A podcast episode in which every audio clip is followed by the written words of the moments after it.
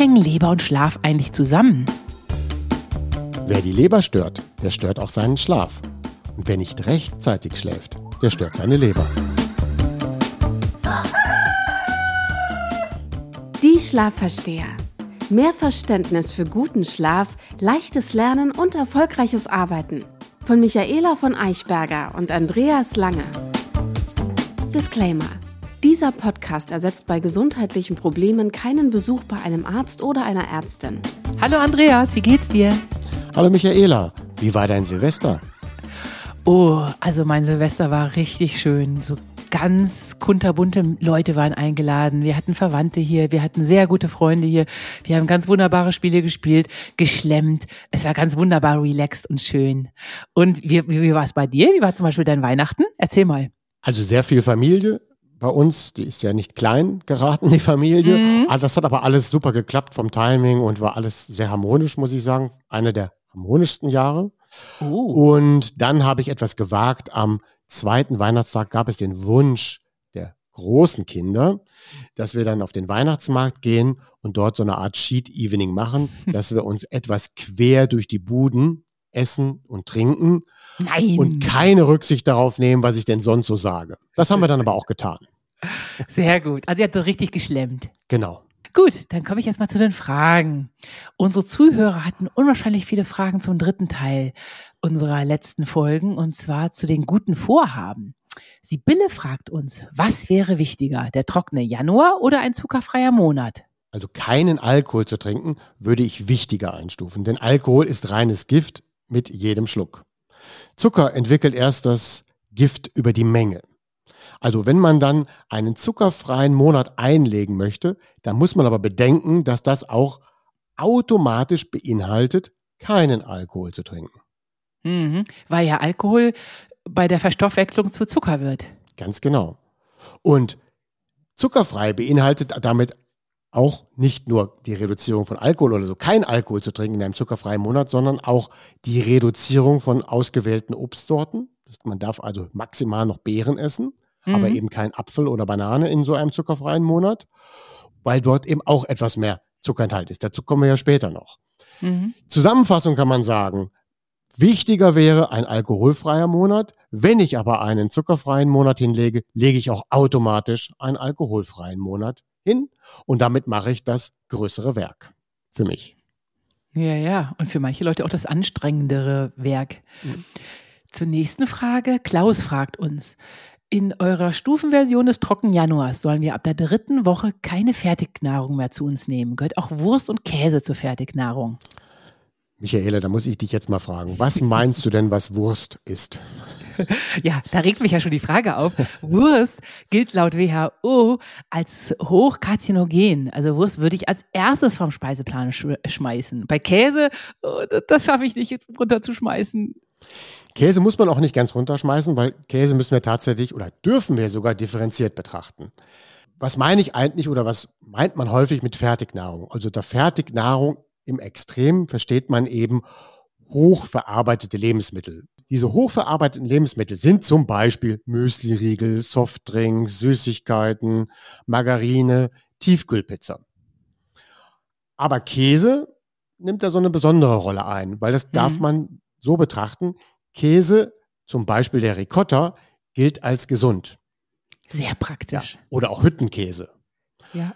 Denn alles das ist echter Frischkäse. Es gibt auch normalen, echten Frischkäse. Es muss nicht mal Ricotta oder Hüttenkäse sein. Wichtig ist, dass man darauf achtet, dass es echter Frischkäse ist und nicht Frischkäsepackungen, wo zwar auch Frischkäse mit 10, 20 Prozent drin ist, aber ganz viel beigemischt ist, damit der Frischkäse noch leckerer wird. Mhm. Ja, es muss natürlicher Bio-Frischkäse sein. Was auch immer gut ist, ist Mozzarella, Parmesan, Gouda und Cheddar. Hm, ich liebe Parmesan. Da könnte ich mich fast ausschließlich von ernähren. Und ich habe Weihnachten übrigens ein äh, Tiramisu gemacht mit Ricotta und ganz vielen Beeren ohne Zucker. Und alle haben es geliebt. Keiner hat den Zucker vermisst. Dann müssen das aber alle schon Leute gewesen sein, die das leicht gewohnt sind, dass man nicht mehr ganz so süß ist. Ja, wahrscheinlich. ja. Nochmal zurück zum Käse. Man kann Käse auch ausschließen, dass man sagt, ich bin mir jetzt nicht sicher, ist mein Käse gut oder schlecht. Das mhm. Wichtigste, was man ausschließen sollte, ist Schmelzkäse, furchtbar. Ja. Der ist auch wirklich eklig. Ja, den kann man vielleicht maximal in Suppen einmischen. Dann fettreduzierte Sorten. Damit diese Fettreduzierung gelingt, braucht man manchmal gewisse Stoffe oder weil die Fettreduzierung nicht so gut schmeckt, mischt man wieder Stoffe hinein, damit es besser schmeckt. Wahrscheinlich sogar Zucker, oder? Und bestimmt Zucker. Ich habe nie fettreduzierten Käse verstanden. Ja, macht auch keinen Sinn. Generell fettreduzierte Sachen sollte man eigentlich gar nicht nehmen. Ja. Gesüßter Frischkäse, auch das gibt es. Und auch Weichkäse, zum Beispiel Brie oder Camembert. Beide sind nicht geeignet als gesunde Lebensmittel. Zu gelten. Aha, okay, gut. War ich eh nie so ein Fan von. Das Thema der Woche. Unsere Leber und der Schlaf. Ich möchte nochmal mit der Leber oder mit dem Hintergrundwissen zur Leber ein wenig motivieren, wirklich den trockenen Januar oder einen zuckerfreien Januar auch hinzulegen. Wir hatten letztes Jahr darüber gesprochen und immer wieder erwähnt. Und wenn ihr vielleicht diese heutige Folge hört, dann seid ihr etwas motivierter dazu. Wir hatten auch schon darüber gesprochen, dass man eine metabolische Flexibilität benötigt. Also wann macht der Stoffwechsel was? Und hier spielt eben die Leber auch eine Schlüsselrolle. Erstens muss ich die metabolische Flexibilität trainieren. Mhm. Und zweitens brauche ich aber auch als Unterstützungshilfeleistung dazu die Leber. Und das macht dann auch Sinn für unsere vielleicht nächste oder übernächste Folge, wo wir dann zum Thema Konditionstraining und Laufen sprechen, weil da benötigen wir nämlich auch unsere Leber. So ein paar Einstiegsfragen, Michaela, zum Mhm. Thema Leber. Rufen wir uns da mal ein. Woher kommt das Sprichwort, ihm ist eine Laus über die Leber gelaufen? Oh, wahrscheinlich aus dem Mittelalter war das so eine Art Foltermethode. Nein. Oder denken wir mal anders drüber nach. Warum, wie kam man darauf zu sagen, also wenn jemand vielleicht schlecht gelaunt ist, dann läuft ihm eine Laus über die Leber. Was hat das für eine Bedeutung? Hat man, also ich kenne mich da gar nicht mit aus, aber falls man seine Leber überstrapaziert, entsteht dann tatsächlich vielleicht so ein kribbelndes Ge Ge Gefühl in der Leber, in der Lebergegend? Puh, eigentlich eher nicht. Also Nicht. man dachte eigentlich historisch im Mittelalter, dass Mhm. die Leber der Sitz für Gefühle ist. Ah. Also okay. für Emotionen. Ja. Und dann sagte man am Anfang immer etwas über die Leber laufen. Ach so, okay. Und aus diesem etwas wird sprachlich Laus. Ach so. Ja. Ja, die So. Laus ist einfach dazu erfunden worden. Heute modernerweise würden wir ja eher unsere Emotionen im Gehirn, Bauch, Oder im Magen, im Bauch. Magen und vielleicht auch im Herz verorten. Das ist der, natürlich der moderne Ansatz. Also niemand hat da die Leber auf dem Schirm. Aber etwas später oder ganz modern gedacht, war das dann doch nicht so doof. Aha, echt? Weil, also wenn wir uns aufregen oder nervös sind oder Stress haben, dann produzieren wir ja Cortisol. Und dieses Cortisol wird jetzt nicht in der Leber produziert, aber die Leber hilft uns trotzdem zur Bewältigung einer gesunden Stressreaktion, denn das überschüssige Cortisol wird von der Leber wieder abgebaut. Das heißt, wenn wir uns ständig aufregen und unter Dauerstress leiden, dann überlasten wir auch die Leber, weil sie immer am Ende damit beschäftigt ist, das zu viele Cortisol wieder abzubauen. Und wenn man das nicht schafft und das Cortisol nicht auf Dauer abgebaut wird, Hm. dann können wir uns schlechter entspannen, dann schlafen wir auch schlechter und wir haben so ein etwas nervöses äh, Nervengerüst. Aha. Ja. Okay. So. Und das kommt dann eben mit über die Leber, obwohl sie nicht ursächlich der Schuldige ist. Aber sie Ja, kommt ja. halt nicht zum Abbauen. Und man muss doch immer betrachten, die Leber muss ja viele Dinge tun. Dazu kommen Ja. wir ja gleich. Und wenn wir sie dann noch zusätzlich mit Stress, Cortisol abbauen nerven, nerven wir sie mit einem Ding vielleicht mal zu viel. Ja. Okay, das war so die Einstiegsfrage mit der Laus. Das zweite ist, wie viel wiegt eigentlich so eine Leber? Oh. Ein Kilo. Minimum. Zwei Kilo? Gar nicht so schlecht. Die wiegt 1,5 bis 1,8 Kilogramm. Ah, okay, ja. Ja. Und wie viel Liter Blut fließt da so täglich durch unsere Leber? Schätzfrage. Gibt dir drei Antworten. 100 Liter, Nee. 2000 Liter oder 5000 Liter. Was? Aber okay, ja, weil wir besitzen ja gar nicht so viel Liter Blut im Körper. Aber äh, was da tatsächlich dann durchfließt, meinst du? Also die, ja, verstehe, verstehe. Ja, dann würde ich sagen, der mittlere Wert. Was war der mittlere Der Wert? mittlere nochmal? Wert 1500 bis 2500 Liter. Ja, okay. Das ist schon eine Menge, aber das soll nur mal bewusst machen, was die Leber denn da so tut. Ne, wenn in dem Moment, wo das Blut ja durchfließt, muss sie ja verschiedene Aufgaben wahrnehmen. Bleiben wir nochmal an der Stelle. Die erste Funktion, die ich vielleicht benennen möchte, es kümmert sich zum Beispiel darum, dass es das Blutvolumen regelt. Wenn zu wenig Blut vorhanden ist, gibt es etwas aus seinen tausend vielen kleinen Adern wieder frei. Wenn zu viel da ist, speichert es etwas Blut. Ja, das ist also eine Art Blutreservoir. Aha. Ja. Dann regelt die Leber auch die, den Säure-Base-Haushalt des Bluts, also den pH-Wert des Bluts. Ja. Und es produziert auch die Gerinnungsfaktoren im Blut. Da hat die schon ganz viel zu tun. Und jetzt kommen wir zu dem, was die Leber denn sonst noch alles tut. Ja. Was hm. meinst du denn, wofür ist die Leber noch so zuständig? Du, du wirfst jetzt so zwei, drei einfach mal in den Raum und danach arbeiten wir dir noch in der Reihe ab. Aber einfach, was du so denkst. Ähm, das mit dem Blut haben meist die meisten ja gar nicht so auf dem Schirm, dass es wirklich ein Blutreservoir ist, ein Blutspeicher ist und dass es auch den Säurehaushalt managt. Das wissen viele gar nicht. Bei ja. Blut denkt man, ja, was ist ja eher Herz. Streut es auch ein paar Hormone aus, die Leber? Auch, also die Leber kümmert sich auch um Hormone. Richtig. Ah. Ja. Es produziert Hormone, es synthetisiert Hormone, es regelt Hormone, also es macht ganz viel mit dem Thema Hormone. Ja. Mhm. Okay, was könnte die Leber noch machen? Ich muss jetzt immer an diesen Sketch denken. Leber ein Großhirn, Leber ein Großhirn. ja, vielleicht ist das ja, sie kommuniziert wahrscheinlich auch mit allen anderen Organen, um da irgendwas im Gleichgewicht zu halten. Das tut sie auch.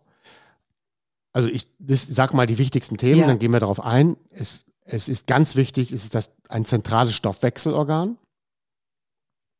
Mhm. Dann kümmert es sich ja um Entgiftung und Filterung. Mhm. Ja. Und dann macht, ist es beteiligt an der Synthese. Dann kümmert es sich eben, wie gesagt, um die Hormone und es kümmert sich auch um die Gallensaftproduktion. Ah, okay, ja. ja. So. Müsste ich eigentlich alles wissen. Ich habe das ja schon x-mal gezeichnet, meine ja, Güte. Also die Entgiftung hättest du eigentlich nicht vergessen ja, dürfen. Die Entgiftung ist ja ganz klar, ja. ja. So, also für mich ist immer so, die Leber ist für mich das Entgiftungsorgan. Für einen Ausdauersportler ist es das Stoffwechselorgan. Ganz wenig Menschen haben am Schirm, dass es ganz viele Funktionen gibt. Es gibt eigentlich so rund 50 wichtige Punkte, die die Leber abarbeitet. Mhm. Ja, und die können wir alle gar nicht nennen. Wir arbeiten das jetzt mal so ein bisschen nur ganz grob in diesen vier, fünf Gruppen ab. Die Leber entgiftet und baut dabei eben Toxine, Medikamente, Alkohol ab. Mhm. Ja. Und was macht ihr eigentlich mit diesen ganzen Toxinen? Wohin kommen die dann? Die werden dann teilweise über die Niere und Haut wieder ausgeschieden. Die ah, werden okay. weitergereicht. Ja, die arme Niere. Oder die werden in gewisse Stufen gewandelt, die dann von anderen Organen auch wieder abtransportiert werden können.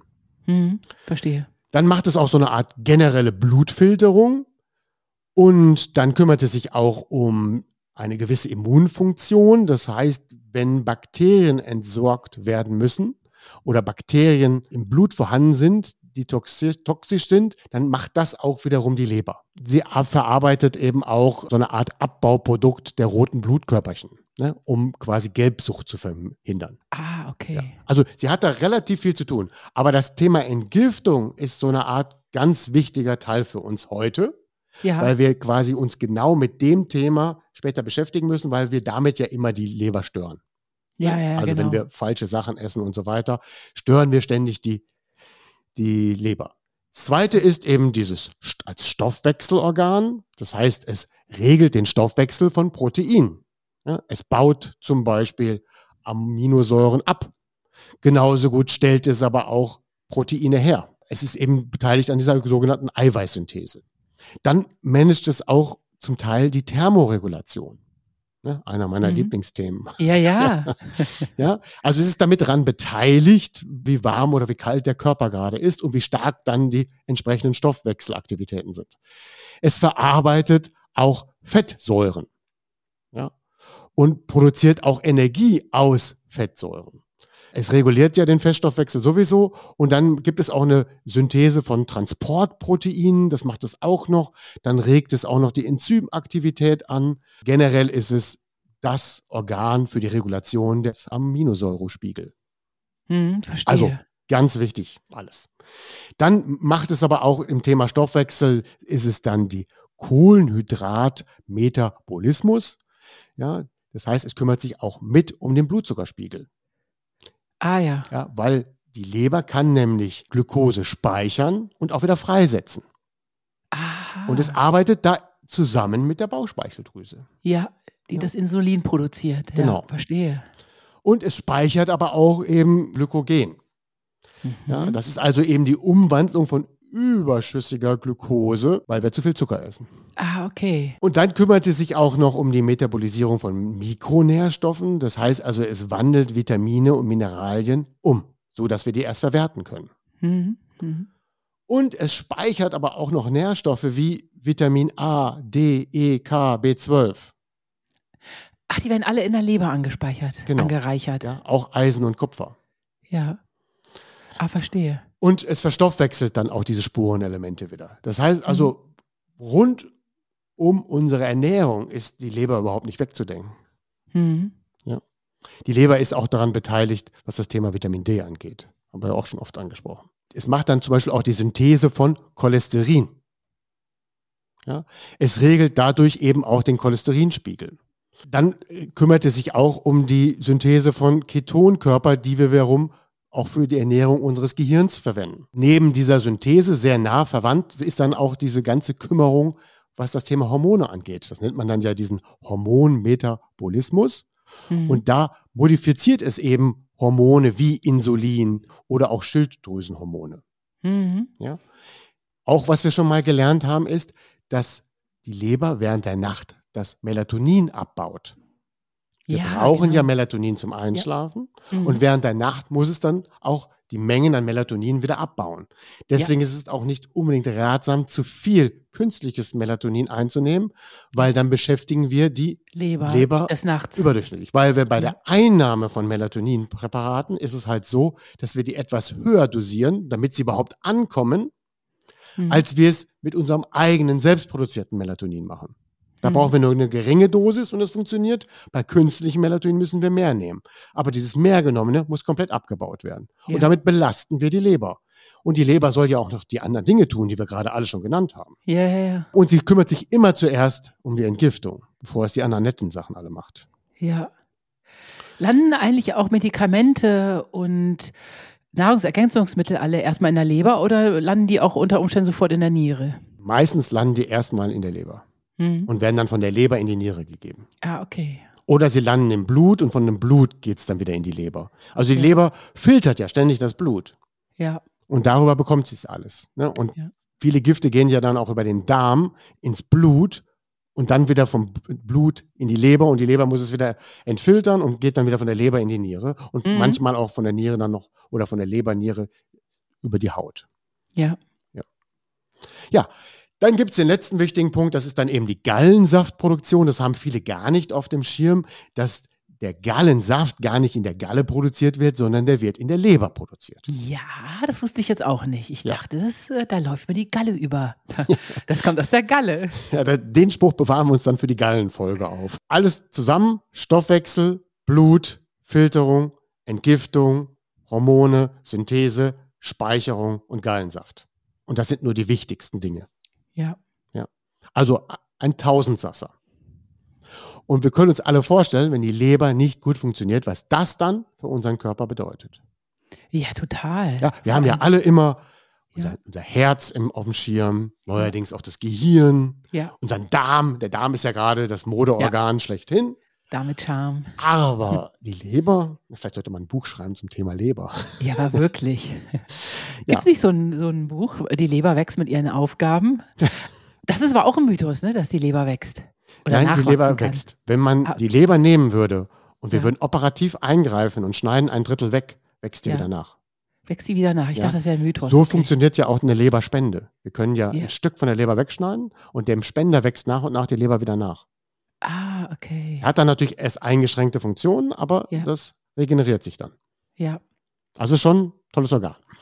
Gut, kommen wir zum Mythos der Woche. Die Leber weckt uns gern gegen 2 Uhr. Ja, ich habe ja mal diese Organuhr gemalt und ich meine, das war zwischen zwei und drei, dass uns da die Leber tatsächlich weckt. Beziehungsweise, äh, die muss einen ja nicht wecken, aber auf jeden Fall arbeitet sie um diese Uhrzeit. Ja, also sie arbeitet besonders gerne um zwei Uhr. Ne? Das ist Ja. so einer ihrer Kernzeiten, das stimmt. Ja. Also das kann jetzt auch ein Uhr sein, kann auch drei Uhr sein, also irgendwo in dem Zeitraum. Aber das ist so der Punkt in der Nacht, wo sie sehr stark gerne arbeitet und sich insbesondere um die Entgiftung kümmern möchte. Mhm. Ja. Weil sie da das, ihre Ruhe hat, oder? Wie so ein, ja, das ist so ein Wechselspiel. Das ist Ja. eben das Problematische dabei. Die Leber braucht in der Zeit auch Schlaf, um das richtig gut machen zu können. ja, Und das ist nun mal ihr Timing. Sie macht das den ganzen Tag irgendwo. Aber wir haben ja gerade schon gelernt, was die Leber alles machen muss. Und dann Mhm. muss sie dann so, ein, so eine Art Time Shuttle machen über die 24 Stunden. Und sie kümmert sich sehr gerne auch um die Entgiftung. Und Ja. über viele Prozesse, insbesondere so zwei, drei Uhr, braucht sie Schlaf oder Tiefschlaf, um es besonders gut machen zu können. ja, Und wenn wir dann nicht um ein, zwei Uhr tief schlafen, dann behindern wir diesen Prozess. mhm. Andersrum kann man auch wieder sagen, wenn die Leber zu viel zu tun hat um zwei Uhr, weil wir sehr fett gegessen haben und sowieso an einer Leberüberlastung leiden und dann unsere Leber auch schon leicht verfettet haben, ja, dann weckt sie uns auch gerne um zwei, weil sie einfach zu viel zu tun hat. Sie weckt uns nicht in Wirklichkeit, aber wir lassen uns von ihr wecken, weil die aktive Leber, Leber führt dann eben zu gewissen Reizen, die uns wach werden lassen. Mhm. Man merkt es dann auch am Puls zum Beispiel. Der geht dann vielleicht in dieser Phase etwas zu hoch, wenn man das nicht in der Nacht aufzeichnet.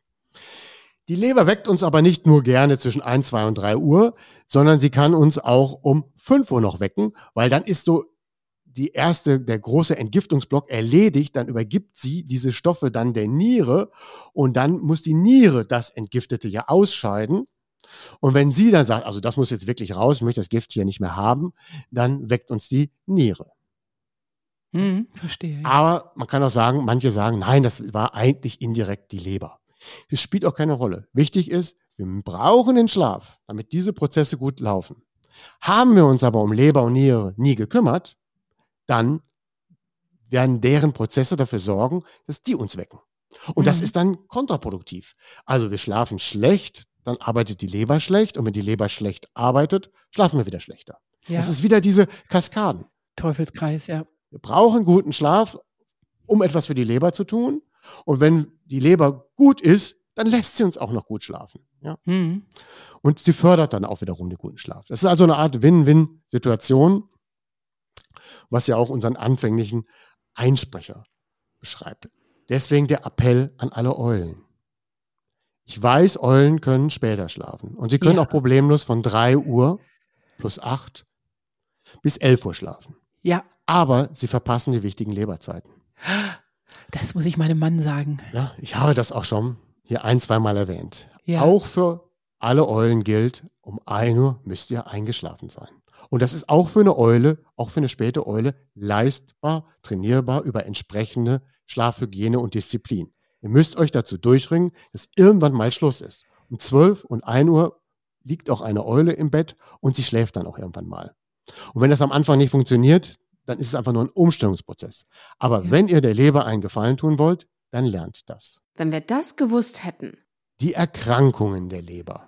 Uiuiui, da gibt's ja einige. Ja, da gibt's einige. Ich beginne mal mit dem Schlimmsten, arbeite mich von den Schlimmen zu den Einfachen, weil am Einfachen können wir noch ansetzen. Ja, Ja, weil die Schlimmen können wir jetzt hier nicht besprechen und behandeln. Also das Schlimmste, was einem ja passieren kann, ist der sogenannte Leberkrebs. hm. Darüber brauchen wir jetzt auch nicht sprechen. nein. Dann ist es im Prinzip ja mehr oder weniger zu spät. Vor dem Leberkrebs kommt dann die Leberzirrhose. Ja, und die kann sowohl durch Alkohol als auch durch Fett ausgelöst werden, Ja, habe ich es gehört. gibt also verschiedene Umstände, die das auslösen können. Und durch Zucker und alles. Ja, genau. Das ist im Prinzip schon eine Art, ja, ist eine schwere Lebererkrankung, die aber auch extrem auf den Schlaf-Wach-Rhythmus greift. Das heißt Mhm. also, wenn jemand schon eine Leberzirrhose hat, dann wird er auch keinen guten Schlafrhythmus mehr haben. Oder er wird schlecht schlafen können. Hm.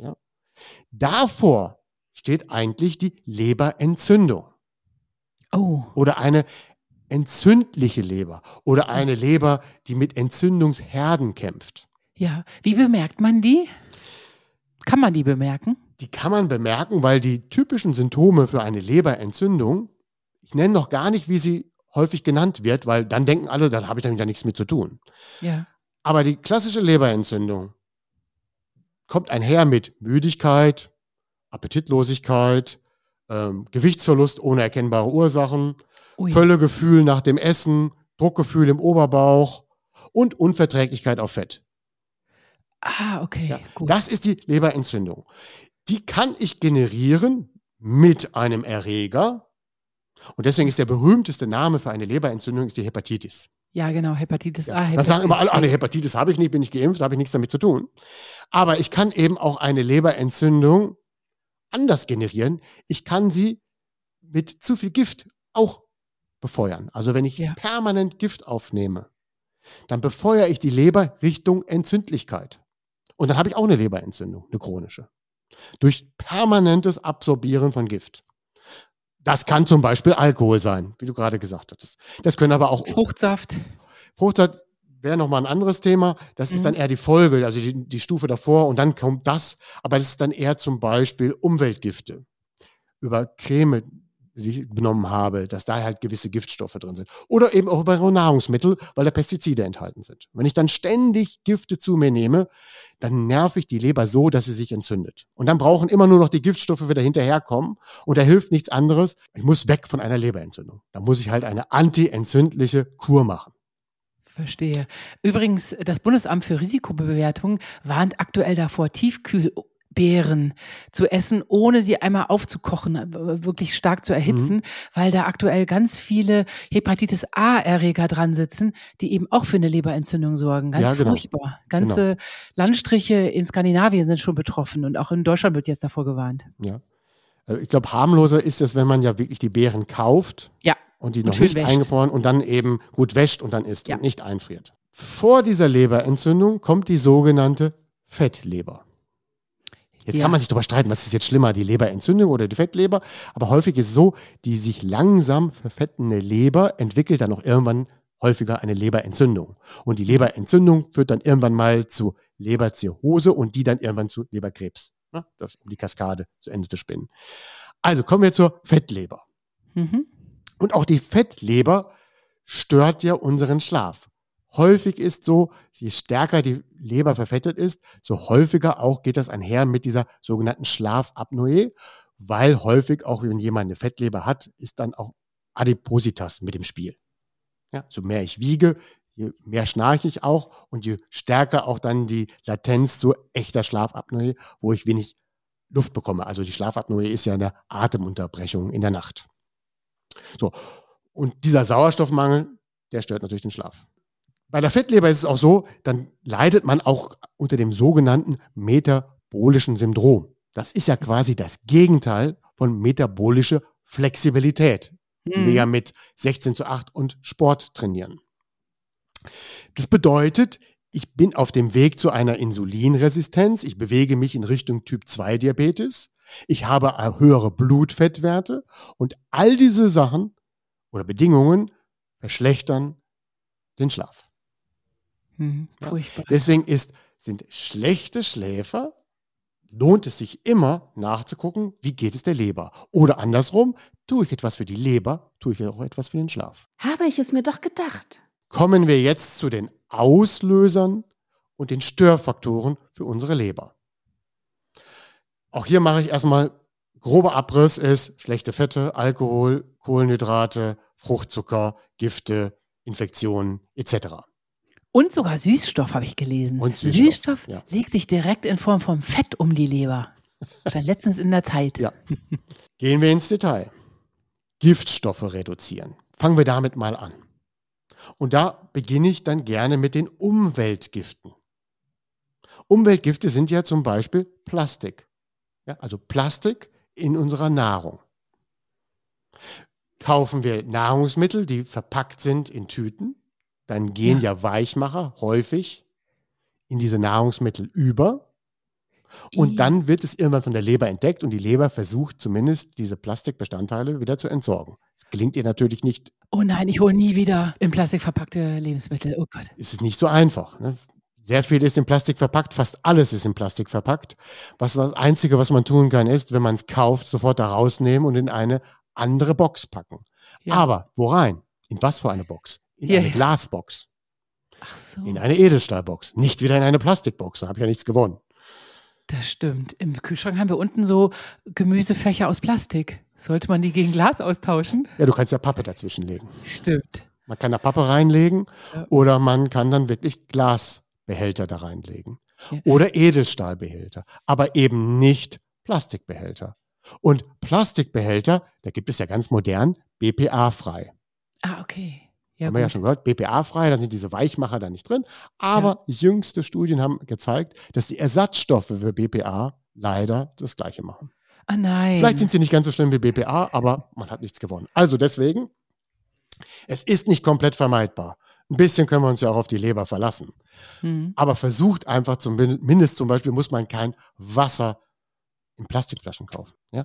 Und das Schlimmste sind ja Plastikflaschen, die ja immer, wenn man äh, Mineralwasser kauft, sind ja nie BPA-frei. Das sind ja dann ist ja noch die schlechtere Variante.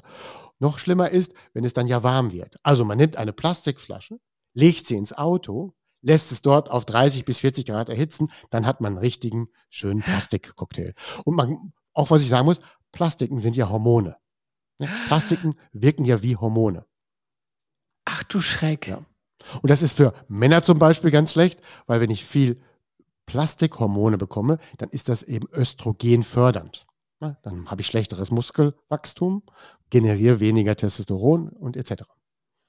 Ach du Schreck. Wir Ja. werden sofort auf Wasserflaschen aus Glas umsteigen. Ja. Und wenn man die dann halt nicht schleppen möchte, Kann man sich liefern lassen. kann man sich die auch liefern lassen oder man macht das zu Hause so, dass man eben einen Wasserfilter installiert, der dann eben gutes Wasser produziert. Ja, verstehe. Okay. Ohne das Thema Wasserfilter jetzt zu stressen, weil da gilt es dann auch wieder ganz viele Dinge zu beachten, damit es dann auch wieder kein Eigentor wird. Mhm. Aber sonst, ich mache es halt zu Hause so. Gut, das war jetzt das Thema. Ah, es gibt noch eine Alternative für Glasflaschen. Das ist ja so eine leichte Edelstahlflasche. Das Mhm. ist so ähnlich wie so eine Art Thermosflasche, aber es Ja. ist eigentlich kein Thermosbehälter im klassischen Sinne wie früher, sondern es ist einfach eine Edelstahlflasche, die dann auch bunt bemalt sein kann. Aber da muss man wieder aufpassen, was sind da für Farben drauf. Aber einfach eine Edelstahlflasche, da füllt man dann Wasser rein und das nehme ich dann mit zum Sport oder ins Auto. Ja, verstehe. War auch einer meiner häufigsten Weihnachtsgeschenke, Edelstahlflaschen zu verschenken. Schön. So, dann haben wir das Thema Körperpflegeprodukte. Mhm. Ja. Ach, das geht auch auf die Leber. Nein. Ja, natürlich. Ja. Weil überall, wo Gifte drin sind. Also es gibt natürlich, wenn man billiges Shampoo kauft, sage ich es mal so. Ich kann aber auch teures Shampoo mit viel Giften kaufen. Das hat ich gar Ja. nichts mit billig zu tun. Sondern je mehr Inhaltsstoffe da drin sind, die künstlich sind, Weichmacher, also es geht dann ja darum, da auch Haare weich zu machen über gewisse Plastik. Es steht ja oft beim Shampoo schon mal drauf, plastikfrei oder ohne Plastikzusatzstoffe, weil die Haare auch davon abhängig werden. Die sind dann ja irgendwann nicht mehr weich, wenn man diese Plastiken nicht mit einschamponiert. Ja. Also deswegen ein ganz natürliches Scha Shampoo benutzen. Mit möglichst, möglichst wenig Inhaltsstoffen. Und dann am besten Bio und ohne Chemie. Das gilt aber auch für eine ganz normale Hautcreme, Gesichtscreme. Egal, was ihr für Körperpflegeprodukte benutzt, sollte möglichst natürlich sein. Weil alles letzten Endes von der Leber gereinigt werden muss. Ja, es sind ja immer irgendwelche Gifte oder haltbar. Ich, auch wenn ich eine Creme produziere, muss ich die ja haltbar machen. Und diese Ja. Haltbarkeitsstoffe sind ja wieder Gift. Und die, das Gift muss wieder entsorgt werden. Ja. Geht dann, geht dann eigentlich über die Haut ins Blut, von Blut in die Leber. Die Leber gibt es daher später wieder der Haut, aber die Haut wird ja nicht los, kommt ja wieder was Neues drauf. Hm. Ne? Da habe ich ja so einen stetigen Kreislauf. Hm. Ja? Das gilt auch Oh. für Haarwachs zum Beispiel. Ja, okay, oh Gott. Ja. Oder Haarspray. Also das, das, das ist ja noch doppelt. Haarspray ist ja dann einatmen Ja. und es ist dann auf der Kopfhaut. Ja, oh Gott. Na, wie gut, dass ich sowas kaum benutze. Dann haben wir die nächste Größe der Umweltgifte, das ist dann eben der Feinstaub zum Beispiel. Ne? Wenn ich in der Nähe einer belebten Straße wohne, das ist natürlich wirklich doof. Das ist ja kaum zu managen. Was kann ich da schon tun?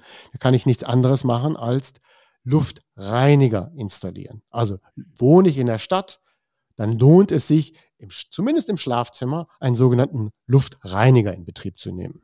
Hm. Ja, der wälzt die Luft um und versucht, den Feinstaub rauszufiltern. Dann lasse ich dann auch die Fenster zu vielleicht, damit dieser Luftreiniger und Filter dann arbeiten kann. Denn alle diese Dinge, die wir gerade so die wir benannt haben, führen eben zu Entzündungsreaktionen, wenn es chronisch dauerhaft passiert und wir niemals der Leber dann Ruhe geben können. Und wir haben jetzt auch ganz viel aufgelistet. Ich kann das ja nicht alles wegbekommen. Ich muss dann ja doch mal ein Stück Obst in irgendwie eingepackt kaufen, weil es nicht anders geht oder weil es nicht anders gibt.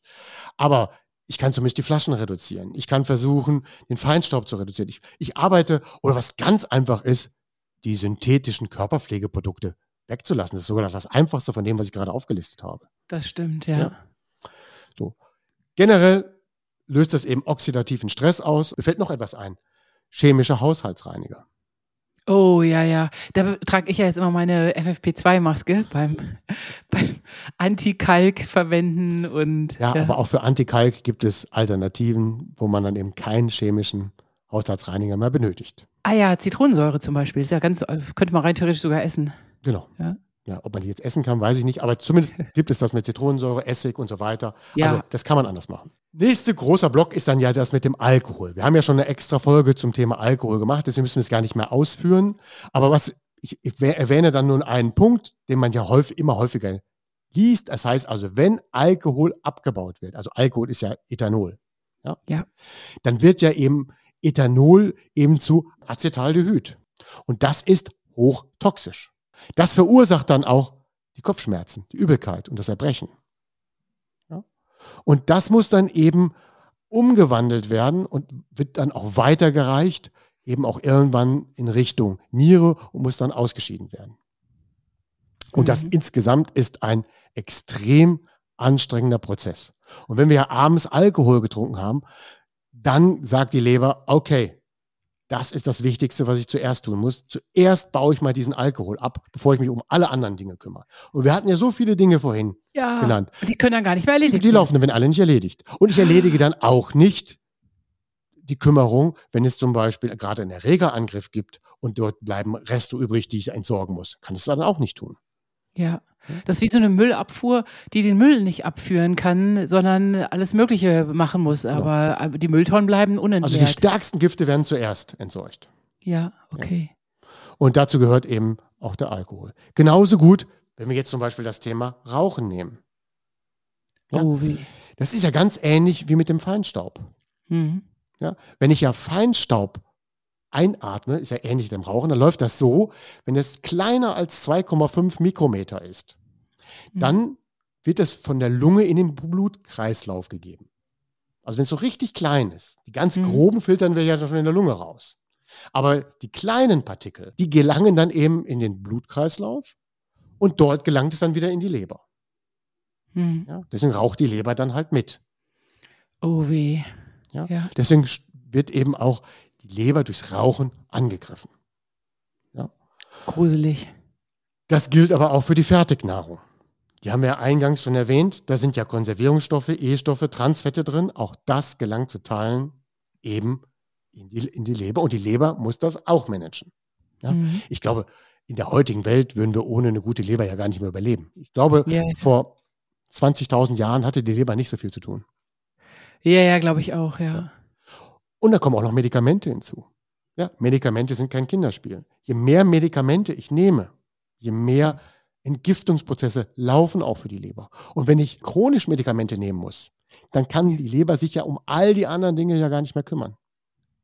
Oh weh. Ja, weil sie ständig dafür sorgen muss, diese Medikamente wieder zu entsorgen. Ja. ja. Es gibt natürlich Medikamente, die nicht auf die Leber schlagen. Ja. Ja. Es gibt ja, wir wissen ja alle, dass bei Medikamenten, es gibt Medikamente, die schlagen auf die Niere, manche schlagen auf die Leber, manche mhm. schlagen auf die Haut, manche gehen aufs Herz. Und darauf muss man immer achten. Mhm. Und je nachdem, was man für einen Körper hat, wo man seine Schwachstellen hat, muss man immer bei der Wahl eines Medikaments darauf achten, worauf schlägt es. Zum Beispiel das Schmerzmittel Paracetamol belastet die Leber. Oh. Ja, ja das ist ein Ding. Aspirin belastet die Leber nicht. Und dafür die Niere oder belastet einfach nicht? Dafür belastet Aspirin den Magen, Darm und die Niere. Oh Gott. Ja, also ich muss jetzt gucken, wo habe ich meine Schwachstelle? Wann nehme ich was? Wie lange darf ich was nehmen? Ja? Deswegen gilt es, wenn man zum Beispiel Schmerzmittel nimmt, immer darauf zu achten, wo habe ich meine Schwachstelle, welches nehme ich. Aber jedes Schmerzmittel belastet immer unterschiedlich Organe. Mhm. Es gibt keines, was alles kann. Okay. Und auch die Infektionen, hatte ich ja schon erwähnt, belasten die Leber und eben auch Stress belastet die Leber, weil das Cortisol abgebaut werden muss. Mhm. Und je mehr ich von diesen ganz vielen Störfaktoren mir jeden Tag gönne, umso mehr hat die Leber zu tun. Umso schlechter lässt sie uns schlafen.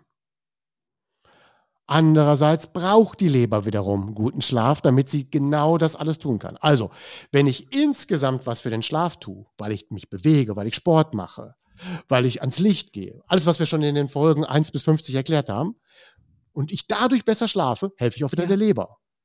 Ja? Ja. Und wenn dann die Leber oder der Leber geholfen ist, hilft sie wieder uns wieder beim besseren Schlafen. Ist das wirklich euer Ernst? Übrig gelassen habe ich mir das Thema Fruchtzucker, Schrägstrich Zucker Mhm. als Belastung und Störfaktor. Fruchtzucker tackert sich wahrscheinlich auch direkt an der Leber an. Ja, also dass wir nicht zu viel Zucker essen dürfen, das brauchen wir vielleicht heute nicht machen. Wir werden ja irgendwann noch mal eine Folge machen zum Thema Blutzuckerspiegel, was das bedeutet.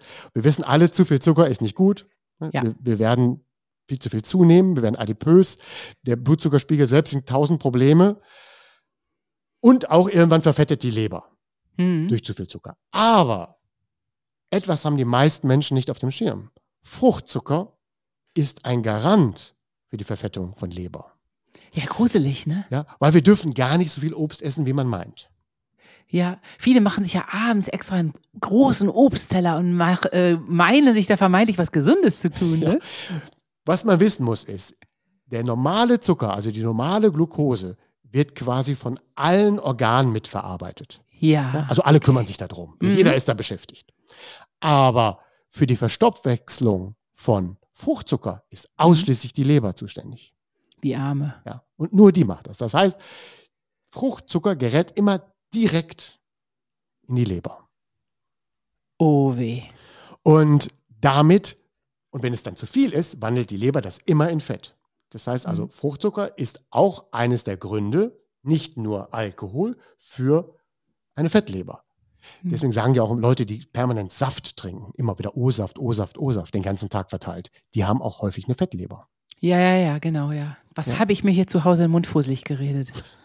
Ja, aber das habt ihr ja schon bearbeitet. Das haben wir Thema. eingestellt, ja, ja, Ja. ja. Wie viel Obst darf ich denn dann zu mir nehmen? Ist dann normalerweise die Standardfrage. Wie viel darf ich denn eigentlich essen? Ja. Es gibt da so eine kleine Regel. Es gibt diese Regel, bei drei Mahlzeiten am Tag Ja, darf ich drei handvolle Mengen zu mir nehmen. Das ist so eine ganz einfache Regel.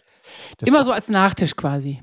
Ja, so als in Verbindung, ja. Wir, wir Mhm. essen ja, wir snacken ja nicht dazwischen, das haben wir ja schon Nein, alles genau. gelernt. Wir essen nur zweimal oder dreimal und dann Mhm. darf natürlich auch in diesen Mahlzeiten Obst enthalten sein oder soll auch wegen der Vitamine, die enthalten sind, aber eben nicht zu viel. Das bedeutet zum Beispiel, morgens könnte es eine Banane sein, das entspricht so einer Handvoll. Dann könnte Mhm. es mittags ein Apfel sein Mhm. und abends würde ich dann eher die Beeren empfehlen, über die wir gerade schon Mhm. gesprochen haben, weil die ja so gut wie gar keinen Zucker enthalten. Mhm. Beeren darf ich natürlich viel mehr von der Menge essen, weil sie praktisch keinen Zucker enthalten. Und es gibt Früchte, die sehr viel Zucker enthalten. Ja. Da ich aber gerne etwas mehr Banane zu mir nehme als Sportler, kühle ich die Bananen, dann generieren die nicht so viel Zucker. Ja, ich nehme die aus dem Kühlschrank und mache das eigentlich so, dass ich morgens eine halbe Banane, abends eine halbe Banane. Mhm. Und dann nehme ich auch nicht einen ganzen Apfel, sondern ich nehme einen halben Apfel oder einen Viertelapfel. Und dann zu noch ein paar andere Früchte. Das heißt, ich mische ein bisschen die Früchte, aber nehme nicht immer ein ganzes. Wir teilen uns dann zu Hause einen Apfel. Wir schneiden ihn Ja. auf und jeder kriegt ein Viertel. Wir nehmen die Banane, teilen uns die. Und so entsteht dann vielleicht eine Nachspeise mit Quark, wo dann verschiedene Früchte drin sind, aber nicht von allen so viel. Mhm. Ja. Wie ist mit Kiwi? Ja, Kiwi ist ja eine sehr gesunde Zitrusfrucht. Die wird aber nicht von jedem vertragen, muss man dazu wissen. Und die hat auch nicht so viel Zucker wie zum Beispiel ein Apfel. Mhm. Ja. Gut. Aber es gilt halt die Handvollregel. Ja? Also nicht Ja. zu viel.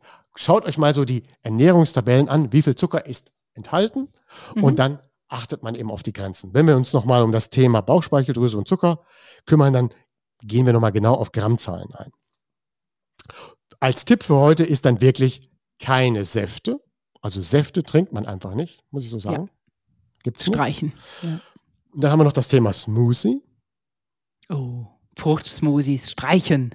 Fruchtsmoothie sowieso streichen. Ja. Der gesunde Gemüsesmoothie, darum geht es. Ein Gemüsesmoothie, der ist gut. Und Ja. den dürfen wir dann auch meinetwegen zu 0,3 trinken. Mhm. Aber wir trinken kein Fruchtsmoothie. Und wenn euch der Gemüsesmoothie nicht schmeckt, dann darf man, man auf einer, dann darf man dann zum Beispiel ein Viertel Banane dazugeben, einen Zitronenspritz dazugeben und vielleicht Mhm. noch ein paar Beeren hineinmischen. Ja. Aber mehr auch nicht. Ja, So, wir werden auch irgendwann mal wirklich noch das Thema Smoothie nochmal genau besprechen müssen, sehr gut. weil ja. es ist auch einer der häufigst gestellten privaten Fragen zu mir. ja, ja, die Leute glauben, sie tun sich da was vermeintlich Ja, Gesundes ja, an mit ja, Smoothies. ja. Kriege ich auch so einen Hals. Also der grüne Smoothie oder der, der dafür Paprika mit rein. Aber Ja. der Gemüsesmoothie, das ist gut. ist und da darf man nur ja. maximal, ein, also nur minimal etwas Obst hinzugeben, nur ganz wenig, zum, damit der Geschmack. Und wenn man sagt, ne, dann kann ich es nicht trinken, dann lernt es zu reduzieren. Fangt mit einem Smoothie an, wo etwas mehr Banane drin ist und von Woche zu Woche reduziert ihr den Anteil. Und irgendwann könnt ihr auch einen grünen Smoothie so trinken. Ja, aber wozu denn als Smoothie? Ich bin doch kein Baby mehr. Ich brauche doch keine Babynahrung. Ich mache mir Gemüse am besten unverarbeitet. Einfach so ein bisschen anschmoren und gut ist. Sehr gute Oder Idee, dünsten. wenn man die Zeit zum Kochen hat. Jetzt kommt aber Folgendes. Der Gemüsesmoothie hat einen speziellen Effekt. Aha. Wenn man sehr stark seinen Darm etwas Gutes tun will Ja. und als Sportler auch noch viel Nahrungsmittel braucht und so. man die Menge der Ballaststoffe erhöhen will, dann Ja. kann man die Menge, die ich so zu mir führen muss, nicht komplett zerkauen, zerkleinern. Das ist dann immer zu belastend für den Darm. Ach Der so. Smoothie ist dann so zerkleinert, dass es dann leicht ist. Dann bekomme ich die Menge der. Nährstoffe und ich kann es leicht verdauen. Da ich Ja. ja auch noch die anderen Stoffe alle zu mir führe und ja trotzdem auch noch normales Gemüse esse, benutze ich den Smoothie als Add-on. Reicht es, kocht das Gemüse, esst das Gemüse, esst den normalen Salat. Ofengemüse, gedünstetes Gemüse, das ist. Ja, und für die Leute, die keine Zeit haben oder den Smoothie mit ins Büro nehmen wollen, Unser Tipp der Woche. Die im Lebensmittel, die ich heute gerne empfehlen möchte, beginne ich mit dem Gemüse, weil wir hatten ja zum Schluss das Gemüse. Die Mhm. Top-Gemüsesorten für die Leber. Ah, ich bin mal gespannt. Trommelwirbel. Ja. Die meisten kennen das schon. Das ist Brokkoli, Hm. Radieschen und Rettich. Hm. Oh, lecker. Ja, also daraus kann man noch was Feines machen. Ja, natürlich. Radieschen essen wir jeden Morgen zusammen mit unseren vielen, vielen Tomaten. Zum Beispiel Brokkoli, den koche ich auch wirklich lieber, weil der schmeckt überhaupt nicht im Smoothie. Ja, das glaube ich. Das geht nee. nicht. Ja. Nee. Sellerie trinke ich gerne, aber Brokkoli nicht. Kommen wir zu den Gewürzen. Ganz wichtig ist Kurkuma. Mm, toll. Weil ja. Kurkuma ist erstmal antientzündlich, hatten wir vorhin schon mal ausgeführt. Und die Kurkuma soll auch vor Giftstoffen schützen, ja, Hm. weil es die Leberzellen schneller regenerieren lässt. Oh, toll. Das kommt bei uns fast an jedes Essen. Ja. Auch Knoblauch ähm, regt die Leberaktivität an und damit Mhm. werden Schadstoffe schneller ausgeschieden. Ach, interessant. Ja. Die ganzen Süd gesunden Südländer mit ihren vielen Ja, Knoblauch. das ist gemein bei denen, die leben ja auch so lange.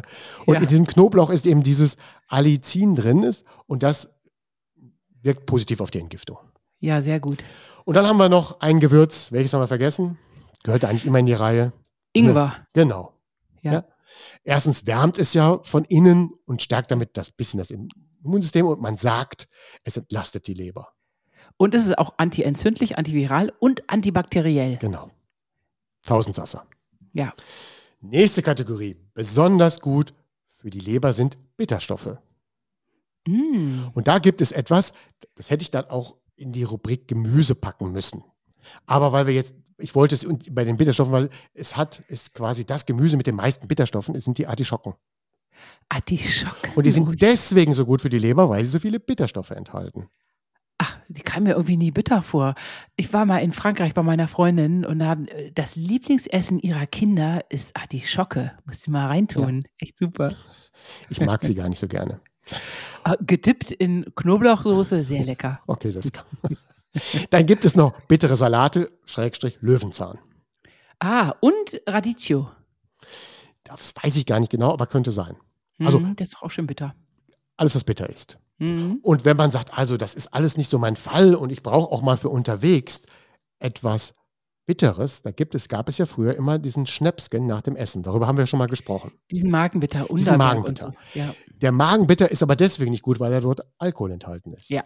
Aber es gibt noch besser als Magenbitter ist der sogenannten Schwedenbitter. Das ist quasi auch ein Magenbitter, den man mal entwickelt hatte. Und der Schwedenbitter heißt, der extrem viel Bitterstoffe konzentriert enthält.